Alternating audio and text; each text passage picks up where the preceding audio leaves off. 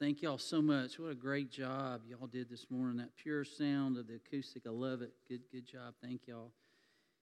Hey, I wanted to just say a couple things. Uh, first of all, welcome. Thanks for coming out on such a dreary day, and thank you for those who are joining us online as well. We're we're glad you're with us. But thank y'all for being here. And uh, you know, I was I was thinking this week we have a lot of stuff that goes on during the weeks as far as church related. We have men's and ladies Bible studies. Of course, we have Wednesday lunch and learn, and Wednesday night we have our fuel program. But uh, I don't know if y'all know this, but I want to thank y'all um, because of your support for the church. A lot of things go on in the community here at our church because we've been blessed to be a blessing. And on Mondays and Tuesdays we have scouts here every week. I don't know if y'all know that. Um, and then this week on Tuesday night, uh, Arbor Springs Elementary School, their choir was up here doing their, I think, their fourth and fifth grade choir program. And uh, so we were able to host that. And then on Thursday night, uh, Northgate uh, High School had their basketball, their ninth uh, junior varsity, varsity uh, girls and guys team were here celebrating their season. And uh, so that we're just we're just thankful because of y'all support for this church we're able to do that in the community and so we're just very very thankful for that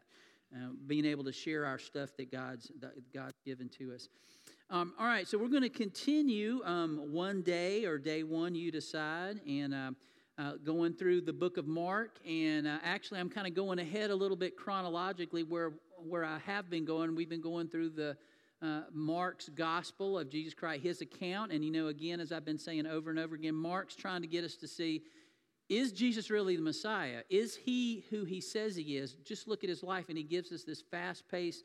Um, account of Jesus' life, and we've been walking through a lot of that. So we're going to go uh, today into chapter 12 of Mark, and it's actually going to be like next week is Palm Sunday, so we're going to go like during Holy Week today at this particular account.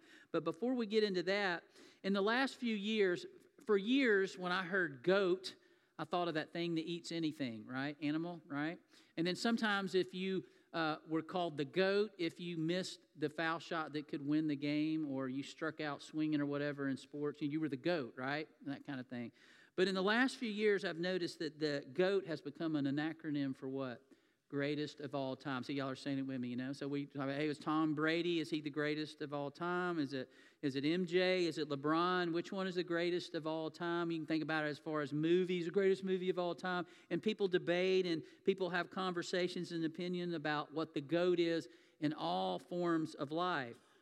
But if I ask you this morning to tell me what the greatest of all time commandment or rule that you've obeyed in your life, what would that be? Think about that for a minute. What rule or commandment has kind of helped you in your life? Could you come up with just one right now? I feel like we're just going to be quiet and let the wheel spin for everybody, you know? But I thought about that, and, and I, you think about, well, what is yours and why? It'd be interesting to hear what everybody would have to say in that. So, some may think of um, our own country and some of the the rules we've had or as far as our Constitution, thinking about some of the greatest would be, well, the Civil Rights Act, that was great, or the Voting Rights Act, or all these different things that we've added to the rules of our Constitution to try to make our, our country better or great. And some may have to do with your own faith, or maybe your religion, or maybe it was a family rule or a commandment that, that you've used over, over the years or found to live by. But whether we acknowledge rules or commandments, that we live by, we certainly live by them. Even if we don't have a favorite or one that's greatest, we live by them every day in everything we do in life. Rules and commands, they're a necessary part of all the structure. When you drove over here today, you had to follow certain rules, right? Of the road. We have to do that every single day. Now, some take certain rules or commands and they become a very important part of their life. Now, we think about sometimes on Sunday, for instance, we all are still a little miffed that Chick fil A is not open, right? But that's a, something that they take that rule seriously. Give a Sabbath day. It's not actually the Sabbath day, but we're going to give Sunday off for our people, and we think that's important. Um, you think about Hobby Lobby, but did you know? How many of y'all know about Little Debbie? We've all had an oatmeal cream pie or a nutty bar or a fudge round, all that kind of stuff, right? We, we love those. But when I was in seminary, I had the opportunity one summer up in East Tennessee. Um, one of the elders in the church I worked at as a youth minister was going to school part time.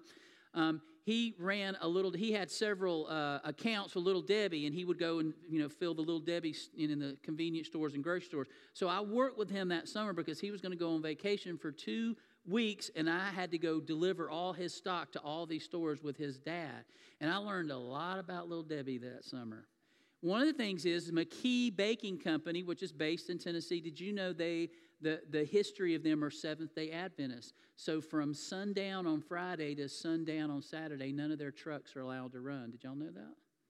And if you are distributing Little Debbie's, you're not allowed to show the Little Debbie logo on your clothes or on your truck or anything you do if you are working during that Sabbath. They take that very seriously. So none of y'all even knew that. You thought Little Debbie just comes in whenever, right? But it's very, very interesting. Um, there's also a place called B&H Photo out of um, New York City. I remember Will, our, our playing our keyboards today. Will helped us get some, uh, tell, kind of turn me on to that, that group. And they are um, uh, mostly the owners are Jewish and they take the Sabbath very, very seriously. They do not sell anything on sundown to sundown on, on Friday during the Sabbath.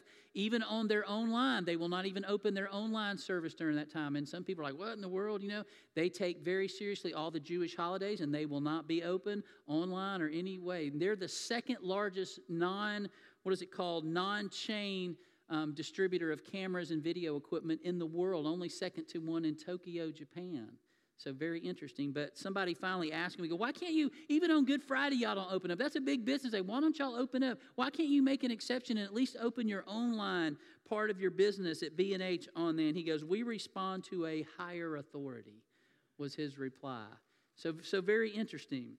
So we're going to look at today a time where Jesus got asked, what is the greatest commandment of all time? What is the goat of all the commands that there are? What was the greatest one? And a teacher of the law has come to Jesus and asked him that. But before we get to that, I want us to kind of do a little bit of background on Jesus before this question, because this wasn't the first question that Jesus had on that day. This is during what we would call Holy Week. After Palm Sunday, Jesus has a whole week, and there's a lot of things that go on that week that are very interesting, leading up to him being arrested on Thursday night and being crucified on Friday and being resurrected on Sunday. But this is probably Monday or Tuesday, and Jesus is being asked by the authorities several questions. And one of the questions he gets asked is they come up to him and go, By what authority do you do all these things you do, Jesus? These miracles, these healings, all that you do, by what authority do you do those? Or by whose authority do you do what you do? And Jesus basically says, I know what you're trying to do.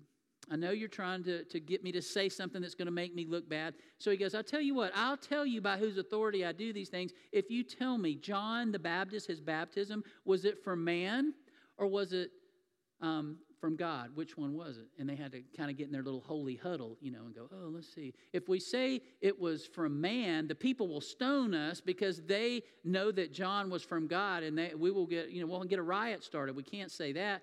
But if we say it was from God, then Jesus is going to ask us, then why didn't you believe him? So they say, we don't know, Jesus.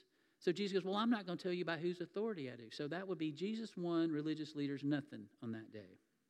And then they didn't stop there. Then another group comes to him and they say, Oh, we've got him. We've got. And you know, they had to be thinking about this behind the scenes, like, how can we trap Jesus? So they come to him and they ask him a question about taxes. And they say, Okay, Jesus, is it right to pay taxes to Caesar. And they think they've got him. He's like, wow, if Jesus says yes, then the Jewish people are going to be, you know, in an uproar about this. If you say no, then the, the, the, the Romans are going to hear about this and they're going to be on his case. So we've got him. No matter what he says, it's going to be, you know, it's going to be toast for him. And Jesus, and this is where Mark is, is, is great. He lets us know this is how Jesus handles these things. This is how he has to be the Messiah. How does he know the foreknowledge? First of all, he goes, Why are you trying to trap me? I know exactly what's in your heart and your mind. You're trying to trap me. You're trying to make me look bad. I know what you're trying to do. But he says this How about bring me a denarius, which was the Roman coin? And they bring it to him, and Jesus says, Whose inscription, whose portrait is on that coin? And they said, Caesar's. And he says, Well, give to Caesar what is Caesar and give to God what is God's. And they go, That'd be two to nothing, Jesus. But again, it was brilliant. And Mark's just letting us see a day in the life of Jesus and say, Look at this guy. How is he able to respond to these things like this? And then there comes a third question that Jesus gets asked, and it's by the Sadducees. And Mark tells us that the Sadducees do not believe in life after death, they do not believe in the resurrection. And that is why they are sad, you see. I know that's corny, but I learned that when I was in growing up in Sunday school. We sang this song about the Sadducees, and they were sad, you see, because they don't believe in the resurrection, you know. But they come and they think, when they ask him this kind of confounded question about, so this lady is married to this man, and the man dies and they don't have any kids. And so, according to Jewish law, then her brother is supposed to marry and have kids for the brother. And they kind of come up with this scenario where um, this woman marries seven different guys, and none of them, there's never uh, able to have kids with them. And then finally he goes, So at the resurrection, Jesus, whose husband you know, which one of those is going to be her husband? And Jesus basically shuts them down. I'm not going to get into all of that, but basically he just says, You are mad, badly mistaken because you don't know Scripture and you don't know the power of God. And again, he shuts them down. So I believe that would be three to nothing, Jesus. And then we get to our um, text today, which will be in Mark um, chapter 12, verses 28 through 34. So we're going to read that. I believe it's going to be on the screen. Y'all can look on on your phones and your personal Bibles, whatever. But listen to what Mark says. So, one of the teachers of the law, so we've had all these other religious leaders, now it's the teacher of the law, came and heard them debating. So, he's heard all this other stuff that's been being these three debates that have been going on and how Jesus has silenced all the groups. And he's got to be pretty careful here because he doesn't want it to be four to nothing, right? He wants to at least score. But this is what he says. He came and heard them debating. Noticing that Jesus had given them a good answer, he asked him, Of all the commandments, which is the most important. The most important one, answered Jesus, is this Hear, O Israel, the Lord our God, the Lord is one. Love the Lord your God with all your heart, with all your soul, and with all your mind, and with all your strength. The second is this love your neighbor as yourself. There is no commandment greater than these. Well said, teacher, the man replied. You are right in saying that God is one and that there is no other but him to love him with all your heart, with all your understanding, with all your strength, and to love your neighbor as yourself is more important than all burnt offerings and sacrifices. When Jesus saw he had answered wisely, he said to him, if you, he says, You are not far from the kingdom of God. And from then on, no one dared ask him any more questions. So you may have heard that before, but basically think, well, of all the commandments, which is the greatest? And you think, well, there was only 10, right? There was the 10 commandments, right? No. Did you know that at this time in history, they had moved those 10 commandments, and from the law of Moses, there was a lot, but since that time, they in Jesus in that first century, there was 613 commandments that the Jews were supposed to know and obey. Now, out of those 613, 248 were positive. That means those are things you do positively to other people. That's a command you're supposed to do. And then the other 365 were what we would call prohibitions. You're not supposed to do these things. So there was more negative than positive. But Jesus, out of those 613, picks these two and tells us what those two are the greatest. And notice that those are positive things that we do. We get to show action to other people, first to God and then to other people. So the teacher um, of the law, this lawyer here, is basically saying these are not negative commands. There's something you don't avoid or don't do, but it's rather a positive, loving attitude and actions towards God and towards others. And the teacher of the law commends Jesus for his answer. He goes, You have answered, you know, well on this.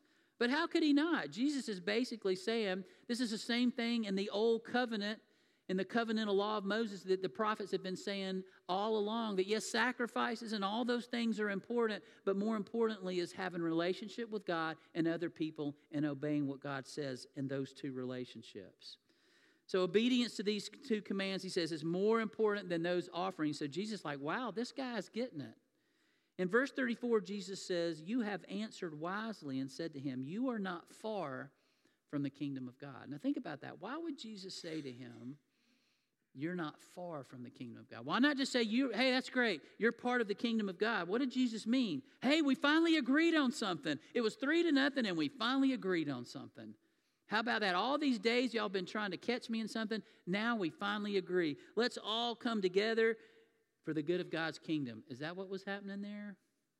I wish we could say that was true, but we know it really wasn't. So, Jesus, by saying this teacher of the law is not far from the kingdom of God, is basically saying, You're close but you're not there yet. Well, well, why is he not there yet? How close is he? What is Jesus really meaning by that? What, what's next? What's left to do for this teacher of the law? Because he obviously knows the law. So he's approved of Jesus' teaching. He's approved of Jesus' answer, which is simply, again, just, you know, uh, telling him again what is in God's covenantal law. But what this teacher lacks is that he has not really submitted to Jesus' authority, has he? He said, Hey, your teaching's great. I like your teaching. You answered right on this question. But he's not ready to say, But you really are the Messiah, Jesus. You really are God's Son. You really are. You have to be the Messiah from what you teach, from what these miracles you've done, all these things that we've heard and seen you do. You have to be the Messiah. You don't have to understand everything like the disciples. They don't understand everything, but guess what? All the disciples have said, We know you're the Messiah. They have submitted to Jesus' authority in their lives, but this guy's not there yet. That's why Jesus says, You're close, but you're not there yet. And this is a good place, I think, to address this in our own culture and lives. There's a lot of people, and a lot of y'all have heard this from maybe friends or family, that will say, Yeah, Jesus is a good teacher.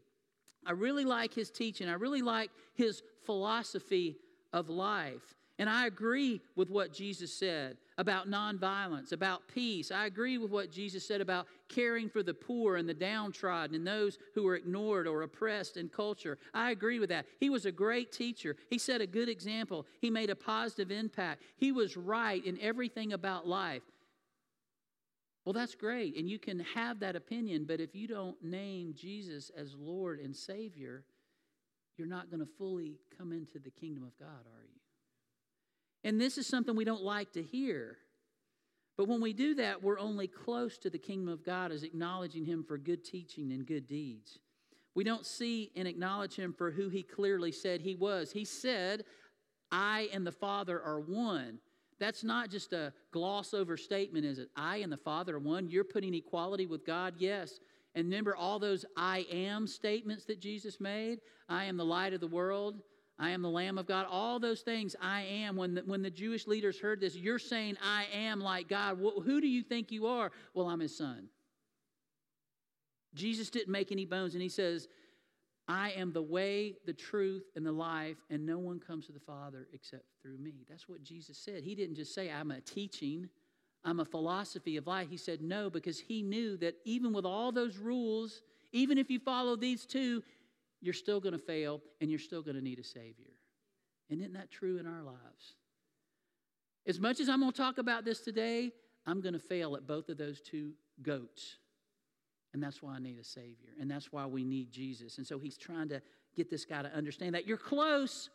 I hope you keep going, but you're not there yet. And we have to understand that even in our own lives. And we got to encourage people to understand that. Now, for a more practical side of this, Jesus is saying, in order to be truly part of God's kingdom, I have to submit to Jesus as Lord and Savior and allow His kingdom to rule in my heart. I understand in my mind and my soul and my strength, I must do those things in every aspect of my life. That shows that I really have made Him Savior and Lord of my life. Now, for the more practical parts of what we see in our text today, Jesus has connected these two commandments. In Matthew's gospel, in this same scenario, Matthew even says that Jesus says, all the law, all the all the law from, from Moses on, and all the prophets, everything they've said, they hang on these two commandments. All the 613 that y'all have brought it up to, all of them hang on these two commandments. Think about that for a minute. Now, we cannot although a lot of people say they can and try to live like this, we say, I can love God in isolation. A lot of people are not in church this morning, y'all, because they've been hurt by the church. Is that not true? I bet every one of you knows somebody that you love that you wish were here today, but they've been hurt because of church politics or somebody did this or the way they dress and they got looked down on. All that stuff, we know that. But people say, you know, I don't, I don't do the church thing anymore, but I, I still love God. And I get that. I know people have real hurts and we have shot ourselves in the foot. I get that. But trying to love God in isolation from all the other relationships you have in your life is really impossible, isn't it? We can't really do that. And God loved us first. God loved you, He loved me first. We didn't go, hey, God, I want to love you from the very beginning. No, we somehow formed this faith in God that a God that created me and gave me life for meaning and purpose really loves me enough to send His Son for me. He loved me first. For God so loved the world, not for Craig so loved God that he goes, yeah, I think I'll send His Son. No, God so loved the world, all of us, that He sent His Son. In spite of my actions, in spite of my performance, he still loved me and sent Jesus. And that should motivate us to not only love Him, but love others in spite of their actions and performance. But that's not how I do. Do you do this? I know none of you do. But we, we judge our level of love for people on their performance and their actions. As long as you're cool with me, then I love you. But uh, you got sideways with me, so I don't love you anymore. And we're laughing because we, we do this. And Jesus said, no, that's not the way it's supposed to be. It can be difficult but God's love for us in spite of our actions. So, trying to start day one of asking this question and everything that I do, number one, is what I'm about to do, is what I'm about to say, is it showing that I love God with everything I have, and is it showing my neighbor that I love them and I would do the same thing if it were me in that situation? That's a simple formula for life, isn't it? But man, it's hard. It can be difficult, but it must be done in every aspect of our lives. So, just for a minute, let's kind of think about that. Just on the getting up this morning, how did we do with those two goats this morning? So, when you got up, did you leave somebody hot water at your house? Or did you take a long shower and didn't think anybody else about anything up? Kids, did you throw your junk all over? Did you clean your breakfast dishes up? Did you drink the last of the orange juice and not save some for anybody else? Did you put the seat down, guys? I mean, I, we're laughing, but it's simple things, starting with everyday things of life. How about on the way over here, how we drove? Did I think about loving God and loving others when I drove over here today? Did somebody try to, you know, pull out in front of me? It's like, uh, no, not don't do it. But if I stop and go, wait a minute, if I wanted to get out, I would hope that that person would let me out. How about in our errors in driving? We all make errors in driving. I know we think everybody else is the idiot drivers. But the other day, you know how you cut through in parking lots? You're supposed to go all the way to the end and go around, but every now and then you cut through the places to try to get there. And last Sunday after church, I almost pulled out in front of somebody and they're like, yeah! and the guy just looked at me like, you know, and I was like, man, I'm glad he didn't get out and, you know, beat me up or cuss me out. But I was like, see, I do it too. I want to say it's everybody else, but I hope that I would treat when someone makes a mistake driving the way I would want to be treated when I make a mistake driving. So every aspect of our life, they're little things. All right. How about um, after church today? You're going to go out to eat, probably most of us, right? How do we treat our server? Like they're the hired help. Yeah, I need some more ketchup over here. I need to fill up my tea glass. You can come in, you know, you wave your hand. Sorry if any of y'all do that, but I don't like that. Come here, servant. Come fill up my tea glass. If you've ever worked in that kind of environment, you know how you can be treated. It's not a good feeling, is it? So, how do we treat our server? When we're doing our tip, how do we think about that?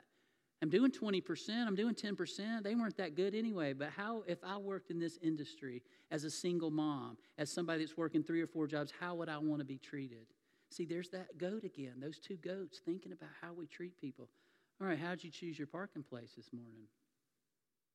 Well, it's raining today. I don't care. I'm getting up front. I don't care if there's visitors.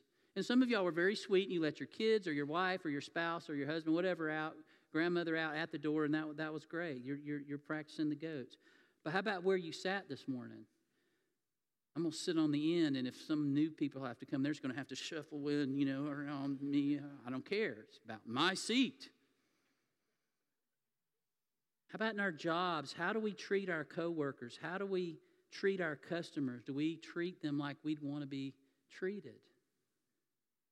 I mean, it never stops, does it? Asking those questions. You know, I love, and I've said this, you know, I'm probably hearing, oh, always going to use that illustration again, but Undercover Boss, I love that show because the CEO or the owner of the company all of a sudden goes down on the level with all the workers and he finds out, holy cow, people are being treated like this in that company. That company is mine.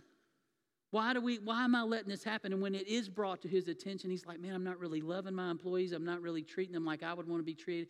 And a good CEO and a boss changes things dramatically when they find that out, don't they?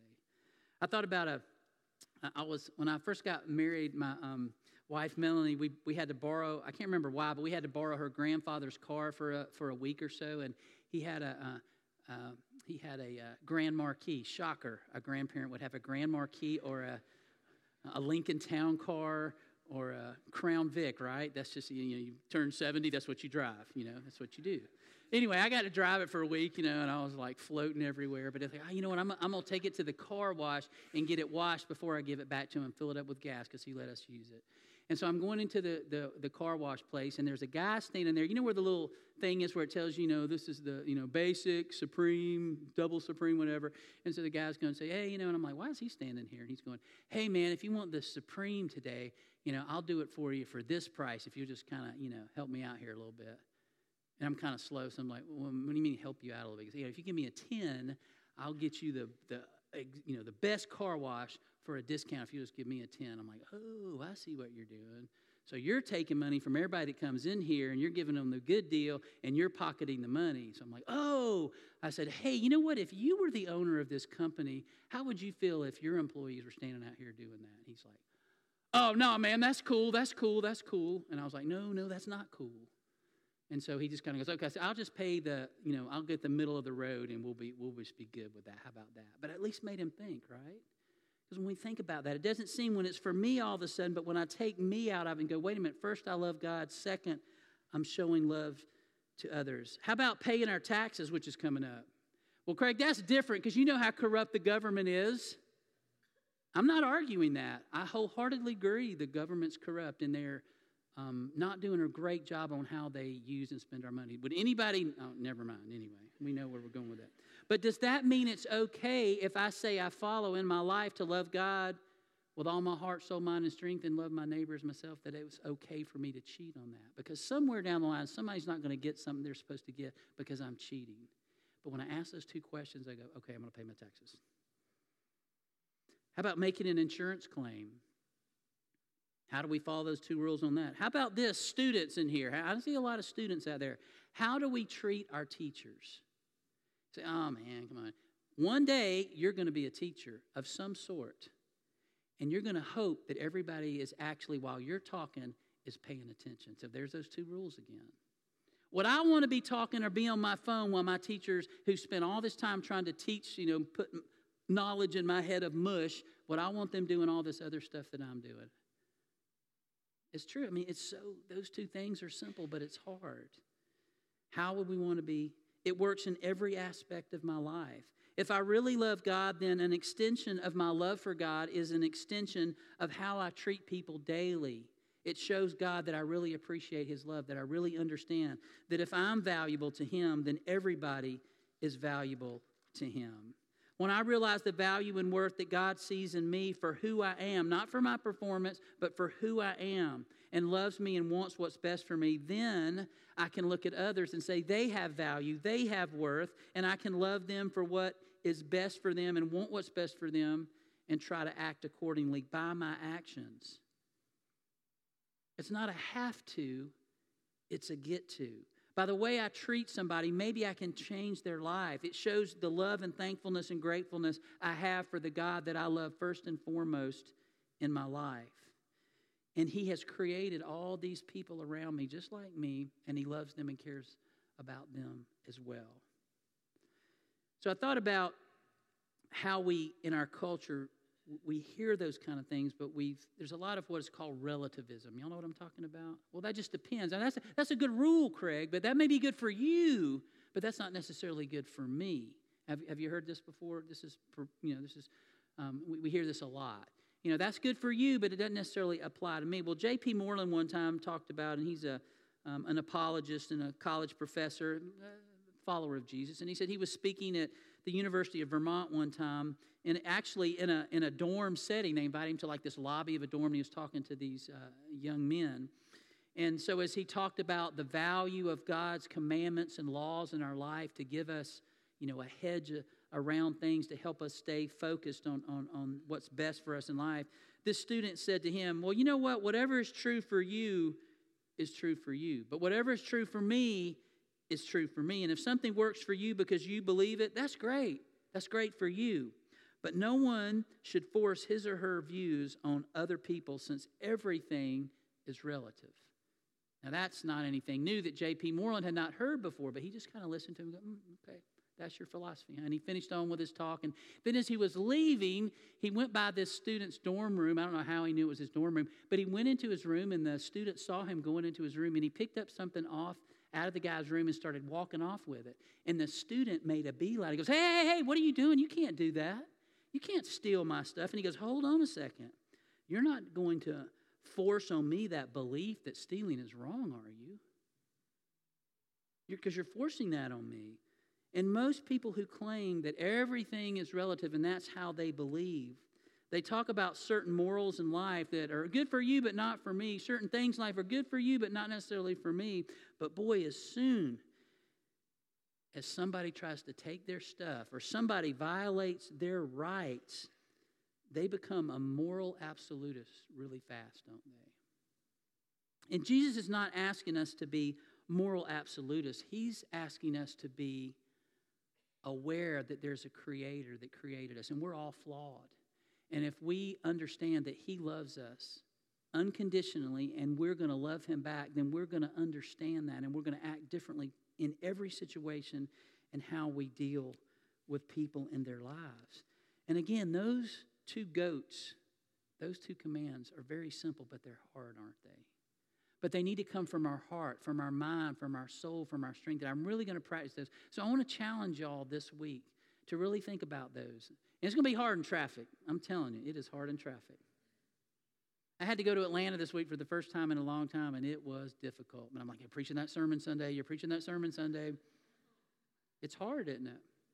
But I want to challenge y'all with that. But maybe there's somebody here today that you're hearing this, and you know what? You're close to the kingdom of God. You believe Jesus. You like his teaching. You like his parables. You like what he taught and what he stood for, but you've not made him Lord of your life. And so we want to give you that opportunity today to name him as your Lord and Savior and submit to not just his teaching, but to his rule in your life, that kingdom of God in your life forever. And you can do that today. Or maybe you're looking for a church home, and I can promise you we mess up. I, as your preacher, am not going to do the two goats perfectly all the time. I'm not. And either are you, and that's why we need a Savior. But we're a church that still is committed to doing the goats because Jesus died for us and rose for us.